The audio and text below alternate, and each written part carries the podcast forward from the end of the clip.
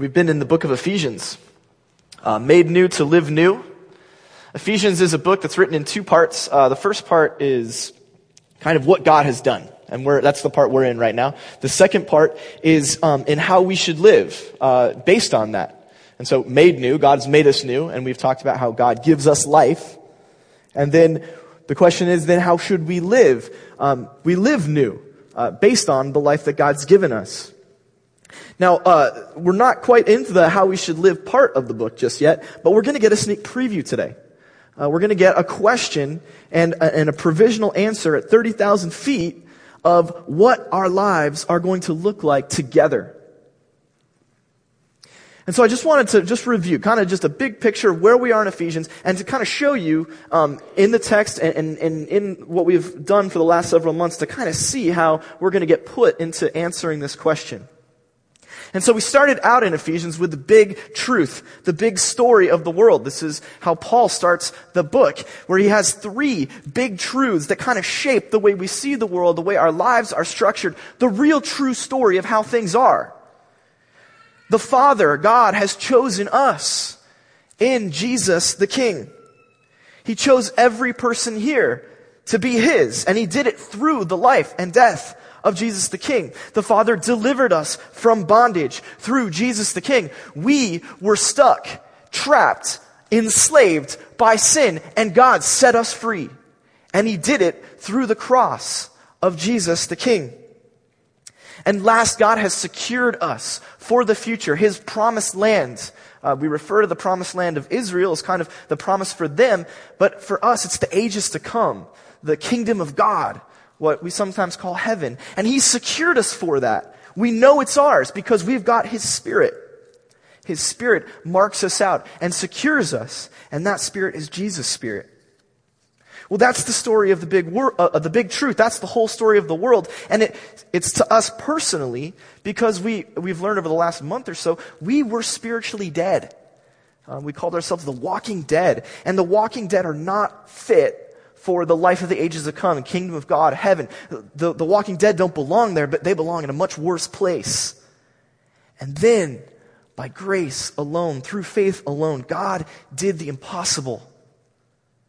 He allowed us as a people to share in Christ's death, share in his resurrection, participate in his glorification. He made us spiritually li- alive so that we are ready for that kingdom of God, these ages to come, when life will be perfectly ordered according to God's good pleasure and good will.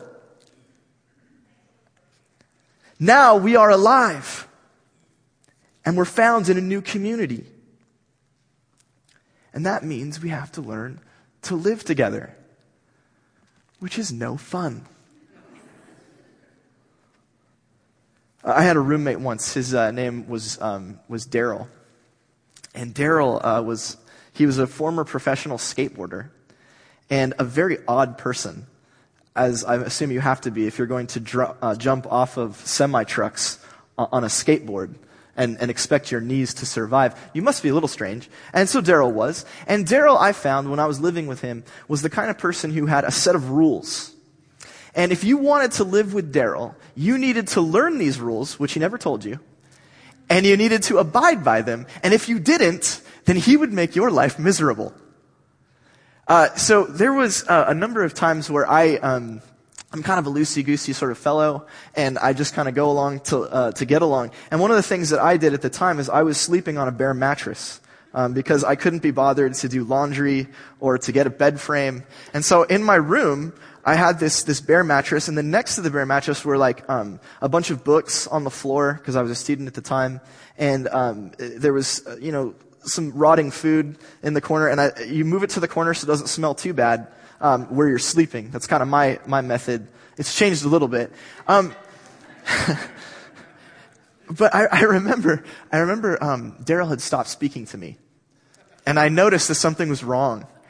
And, and I was like, finally I, I, tried to confront him, like, Daryl, what's going on? And he just looked at me and, he's, and then he walked away. Daryl was not, not real good at confrontation.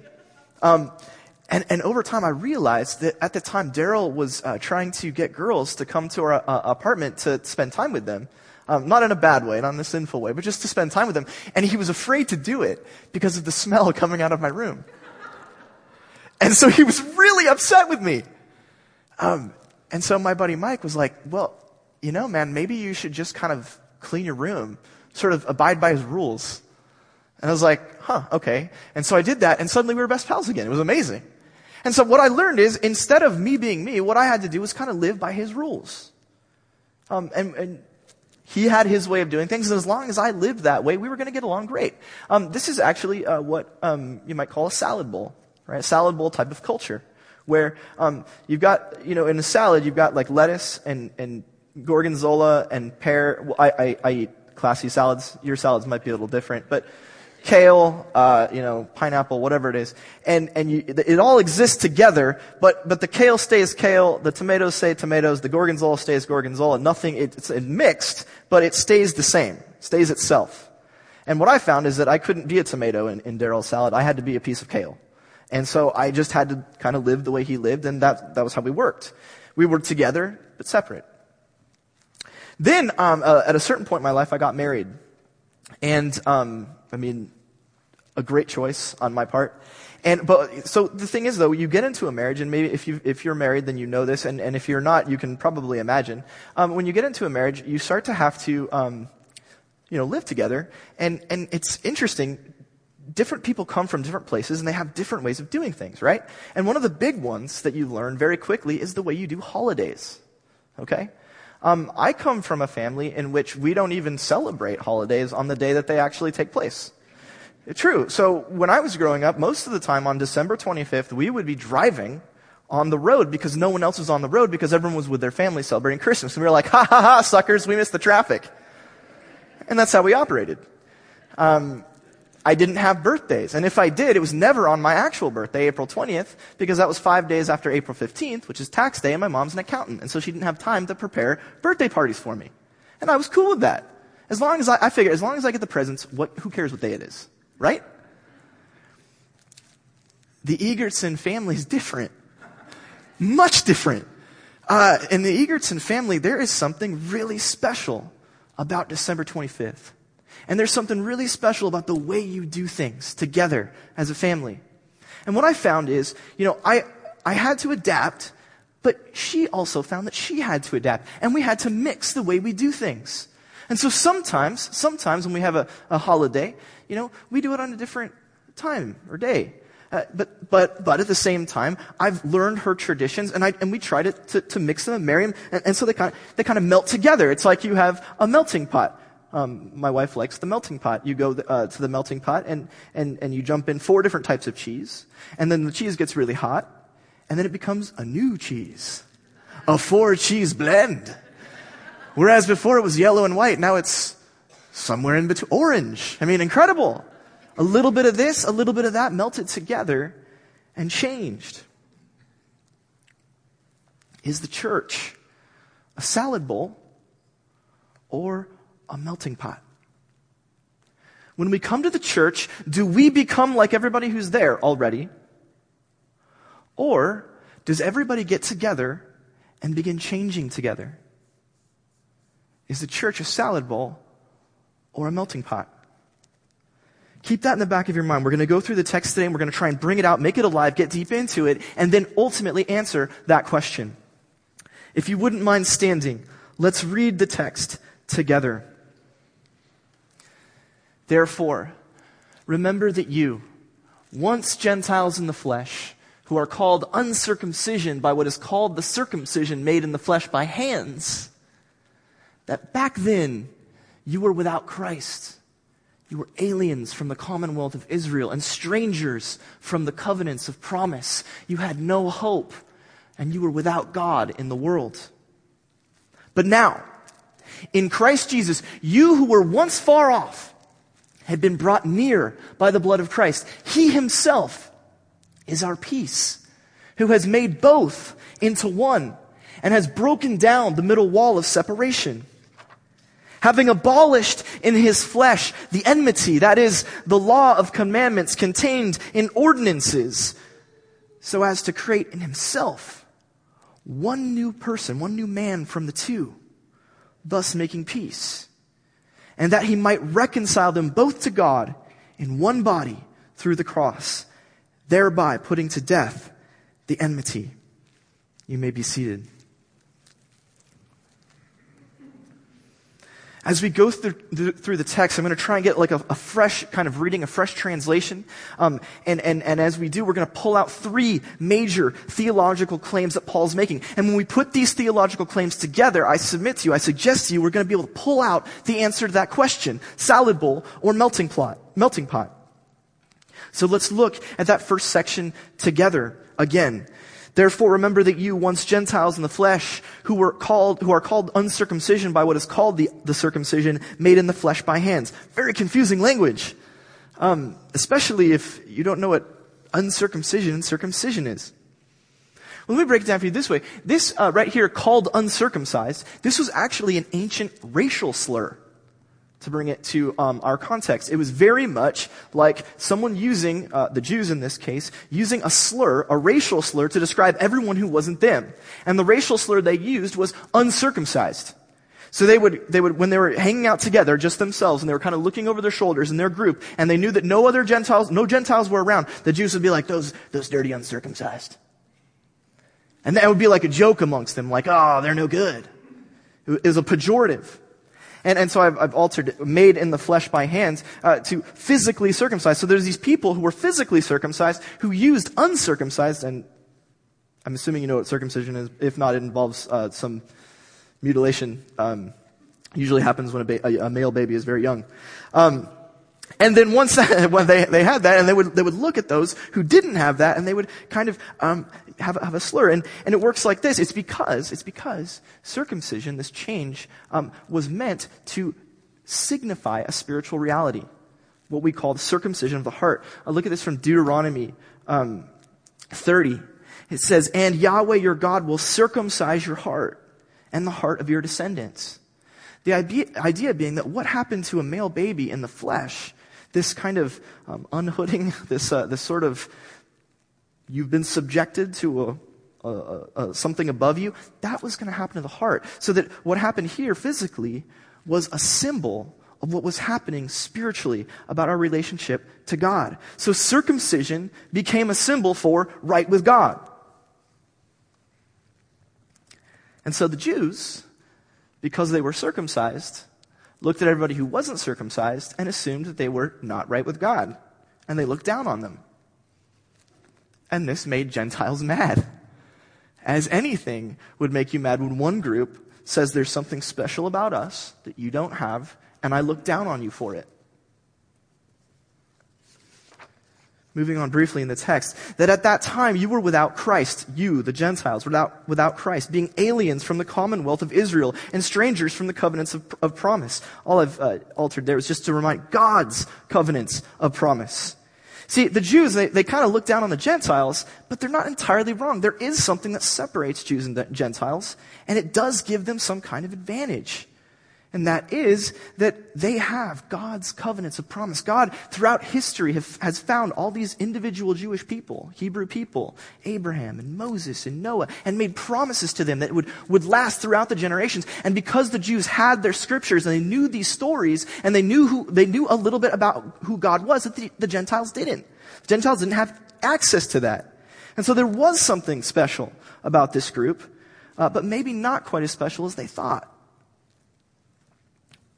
Paul ends having no hope and without God in the world. And just to, uh, in this world, therefore, you were hopeless atheists. That's literally the word Paul uses, the word we get our word atheist, atheos, atheist. He calls the Gentiles atheists. That's a little strange. If you think about the ancient world, you know that um, people in the ancient world had lots of gods, right? There was Zeus and Hera, and some people thought uh, the emperor was a god. Uh, there were lots and lots of gods. How is it that Paul can call these Gentiles atheists? Well, the Gentiles had a lot of gods, but they didn't believe in the right one. And that matters. Because Yahweh God's character and nature is fundamentally different than the gods of the ancient world. The gods of the ancient world were vindictive and they were fickle. They were angry. Sometimes they were real happy. They would find one person and be real nice to them and then turn on them. The gods of the ancient world were honestly a lot like us. But because the Jewish people had the scriptures and the traditions, they knew that Yahweh God was different. That Yahweh God never gave up. That Yahweh God kept his word. That Yahweh God would never change and never stop loving you, no matter how bad you got.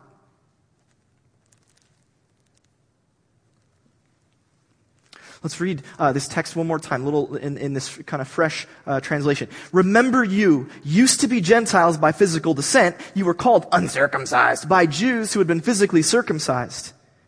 At that time you did not have Christ. You were aliens rather than citizens of Israel and strangers from God's covenants of promise. In this world, therefore, you were hopeless, atheists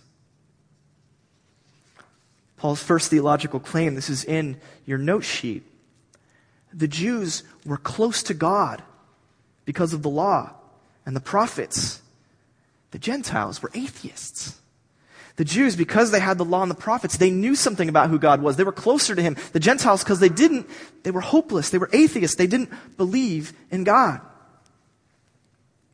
Now imagine, think about this. These two groups. One group has special access to who God is and what God's like. This other group is completely off, far away. Just, and now, and now, we're going to find out, they're going to start living together. This is going to be bad. So remember, salad bowl or melting pot, when they start living together, is it, is it Tom and Daryl or Tom and Aaron? Which is it going to be? The next, the next section. But now in Christ Jesus, you who once were far off have been brought near by the blood of Christ. For he himself is our peace, who has made both one and has broken down the middle wall of separation.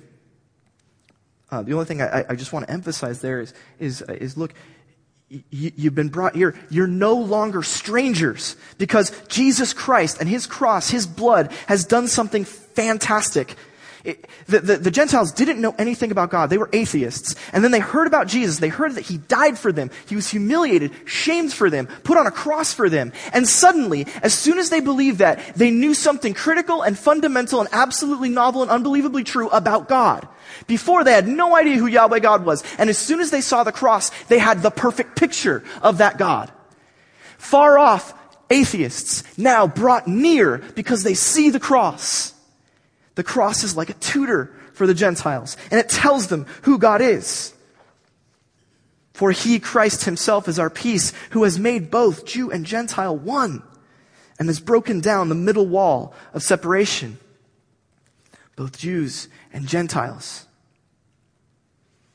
This is a little weird, that middle wall of separation. I've, I've uh, altered it. The Greek is very strange um, and it's ambiguous, but following Paul's logic, I think this is probably the best way um, to, to, to hear it. And, and I'm going to show you why. So, the fence of hatred that divided us. Uh, right next, I've got a picture of the temple where the Jews used to worship. Um, and so there's a beautiful gate, right? And you walk in the beautiful gate, and the way the temple is set up, this is Herod's temple, the second temple, um, there's a court, and they call it the court of the Gentiles. It's where the Gentiles go. And then you look and there's the inner courts. So there's the courts, so there's the space for the Gentiles where they can come if they're interested in Yahweh God, if they want to know about Yahweh God. They can come there, they can hear, they can worship, but there's special places they don't have access to. And those special places are the inner courts. Well, check this out. So in, in, uh, in, in, in uh, 1871, we, uh, we found this, this uh, stone. There was a, a, an excavation in Jerusalem. Um, it's, it's in Greek, and it was, it's from the, the, the second temple. Um, and it was a sign separating that court of the Gentiles and the inner courts where the, the Jewish people were, were allowed to go and worship. And, and this sign, um, it, check out what it says. It says, No one of another race is to enter within the fence and enclosure around the temple. Whoever is caught will, there should be two L's, have only himself to thank for the death that follows. So that's pretty racist. I mean, that's how we would say it, right? I mean, isn't that really, so the, the, so you're a Gentile and you're like, oh, I love worshiping Yahweh God. And you're like, maybe I can go in, in this store and there's a guy who's like, no, that's a bad idea. You, we have some rules here. Um, and we want our apartment to look really nice. And we want it to be the kind of place that ladies feel comfortable coming over and sitting and talking with us. And so you're going to need to kind of abide by our rules. This temple is a salad bowl.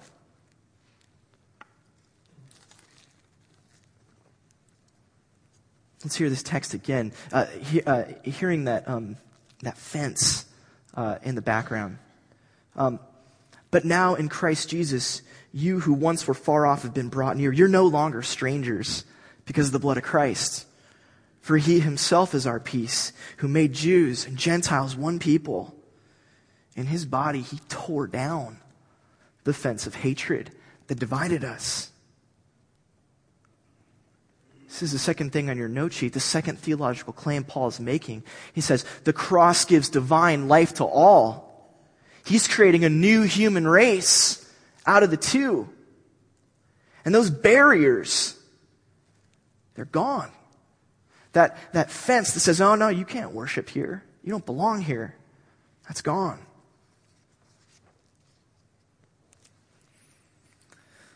So in the back of our heads, we're asking ourselves, is the church going to be a salad bowl or a melting pot? Let's look at the, the third section of the text, the third theological claim Paul makes. In the New King James, um, it says, having abolished in his flesh the enmity, that is, the law of commandments contained in ordinances, so as to create in himself one new man from the two, thus making peace. Very, very uh, long. It's trying to keep the sense of a long Greek sentence. But um, there's a problem there. You'll notice uh, the first thing about it is that I've um, eliminated um, in his flesh the enmity, that is. That is right there, the New King James had to add it because they were really confused about what to do with this, with this, um, this clause. And you'll notice that, that before, in, in the last section, um, I actually added that in his flesh, the enmity, in his body, the hatred. In his body, he tore down the fence of hatred that divided us. Um, grammatically, it could go either way, uh, but I think given the context, um, Paul's really trying to say that, that there was this fence in between us. And, and, and Christ, because of the way he died for us, he tore it down. So the hatred goes with it. Um, and, and, so I've, I've, I've read it this way He dispensed with Torah, with its commands and decrees. And the point of all of this was to create in himself one new man from the two, thus making peace. He dispensed with the law, the Torah, with its detailed rules, its commands and decrees. The way that's done in Greek is it's like, it's like it's kind of a conjunct, like run on, like it was so detailed and rule oriented and this and you had to do that. So stri- strict. The point that Paul's making is so the, the Jews want to get to God and they have their way of doing it through Torah and through um, the rules and the ordinances. The Gentiles, they have their way of God, which usually involves some horrible things, um, sacrifices of very strange kinds and very weird um, worship practices. They both were trying to get to God. And, and then in Christ, God set aside the, the way that the Jews were doing it with their rules and their details and their laws and their ordinances. He just, he said, let's not do it that way. And with the Gentiles, he was like, definitely not what you're doing. Instead, instead, we're going to have both of you come to God through the cross of Christ. Jesus is going to do it all for you. Why does God do this? Why does God set aside Torah, the law, and its details and its commands? It's obvious why he's going to set aside what the, the, the, the pagans did, but why set aside Torah? Well, one, it didn't work. The people were trying to live up to the rules and they were failing. And what was even worse is it ended up causing the Jews and the Gentiles to hate each other. Because the Jews were working, working so hard on getting it just right that anyone they saw who wasn't doing it right, they said, you're, ugh, get away from me. I can't be with you. You either do it my way or you go pound sand. And so there's friction in between the two. So not only does it fail when the Jews try to live up to these rules and regulations, but it also has the double added terrible failure that it takes the people of the world whom God wants together and makes them apart. God did this, this is verse 16, that he might reconcile them both, Jew and Gentile, to God in one body, Christ's body, through the cross, thereby putting to death the enmity. And I've just uh, changed the enmity just because it's a strange word to, to our mutual hatred. Uh, it's interesting in Greek literature, you have all these things, all these uh, quotes and, and, and examples of Gentiles hating the Jews because the Jews were weird and they looked down on them and they were not very inclusive. Let's hear the whole thing afresh. Verses 13 to 16. Uh, now with some of this, this background in our minds. But now in Christ Jesus, you who once were far off have been brought near. You're no longer strangers because of the blood of Christ. For he himself is our peace, who made Jews and Gentiles one people. In his body, he tore down the fence of hatred that divided us. He dispensed with Torah and its commands and decrees. And the point of all of this was to create in himself one new man, one new person from the two, and make peace between them. He reconciled us both to God, not through the details of Torah and not through the weird pagan practices, but in Christ, in one body through the cross, and thereby put to death our mutual hatred. The third theological claim in your note sheets. In the cross, God alters the importance of the law by saving everyone the same way. God alters the importance of the law by saving everyone the same way. The Torah, the law, the Old Testament, still important. It still gives us a great, perfect picture of who God is. It still tells us all about His nature. It still tells us all of what He's done. But it's not the method by which we get saved. And it should never be a cause for division.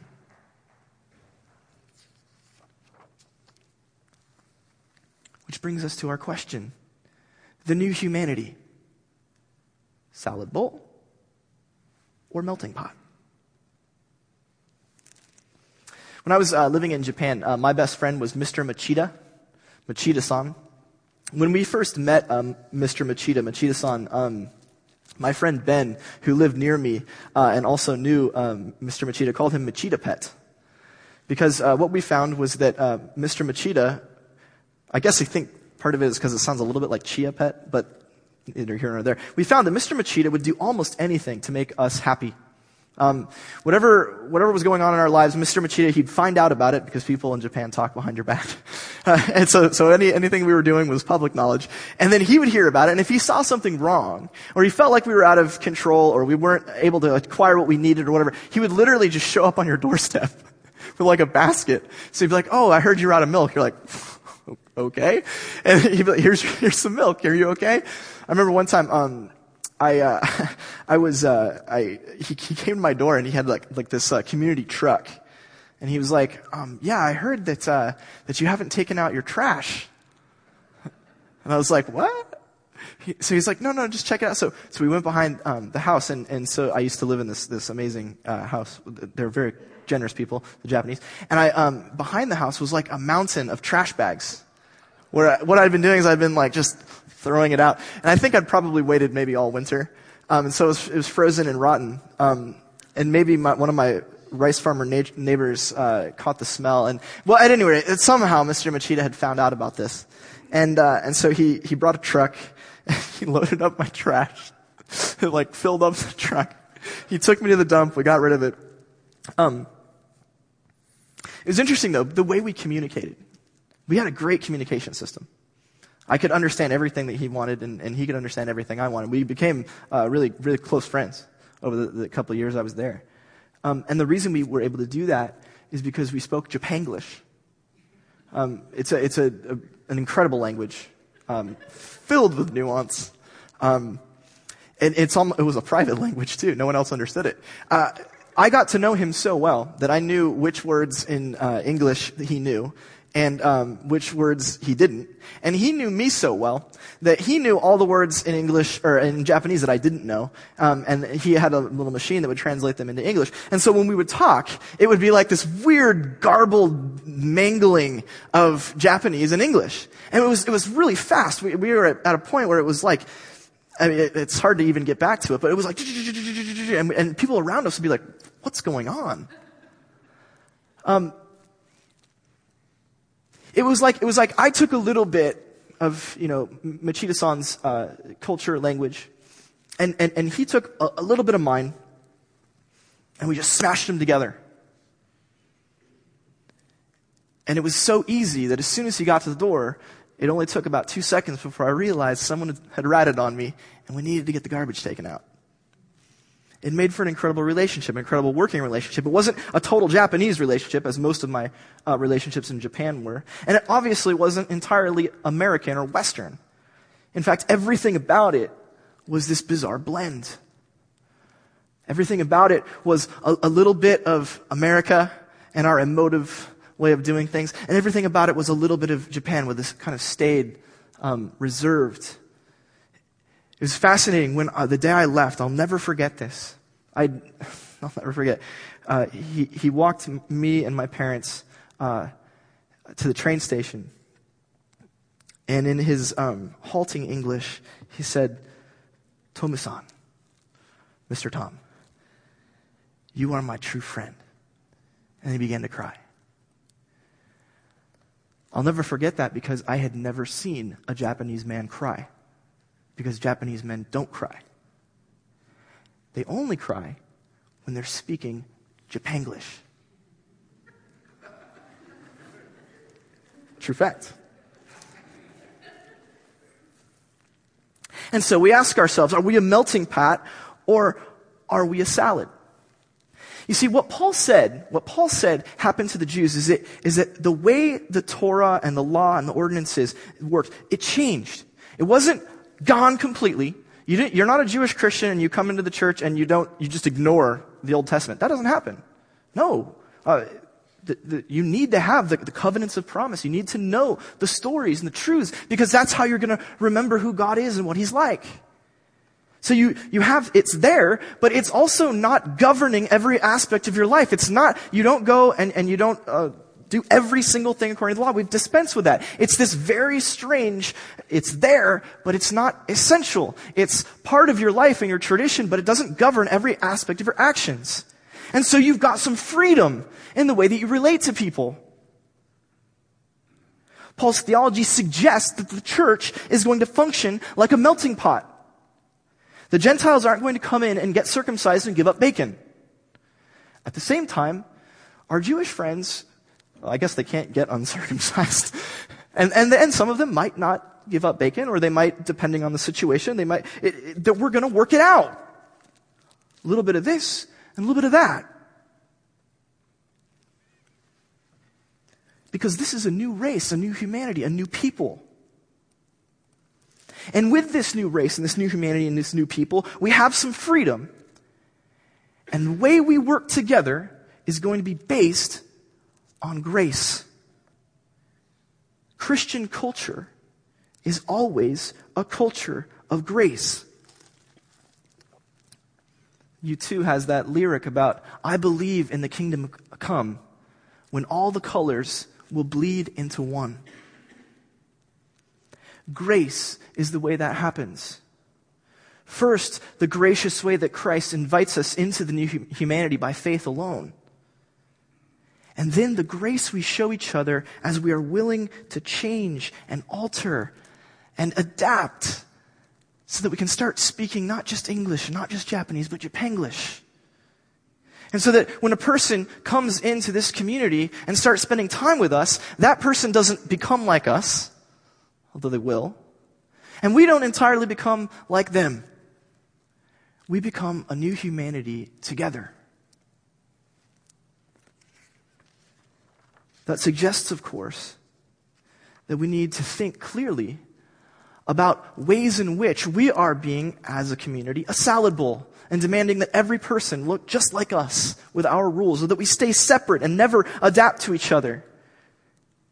We got to think about what are our sacred cows? What are the things that really, if you're honest about it, aren't matters of life and death, aren't matters of salvation, aren't matters of, you know, the truth, but instead are matters of, well, that's just kind of how we do things. And what kinds of things like that need to adapt and change so that we can welcome new people in? We can start speaking Japanglish with them. And likewise, uh, we can't just come into the community and be like, make space for me, change everything. No, it's not how family works. Instead, there's a gracious interplay this way and that way together.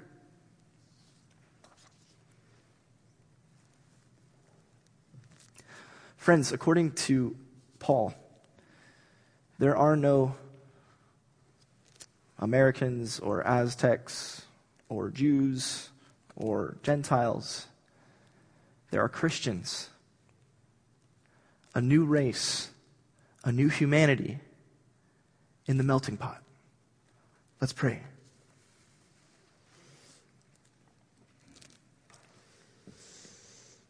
Father, I pray that we will govern our love for each other according to your grace. That we will not demand this and be like that, but instead will work together in love graciously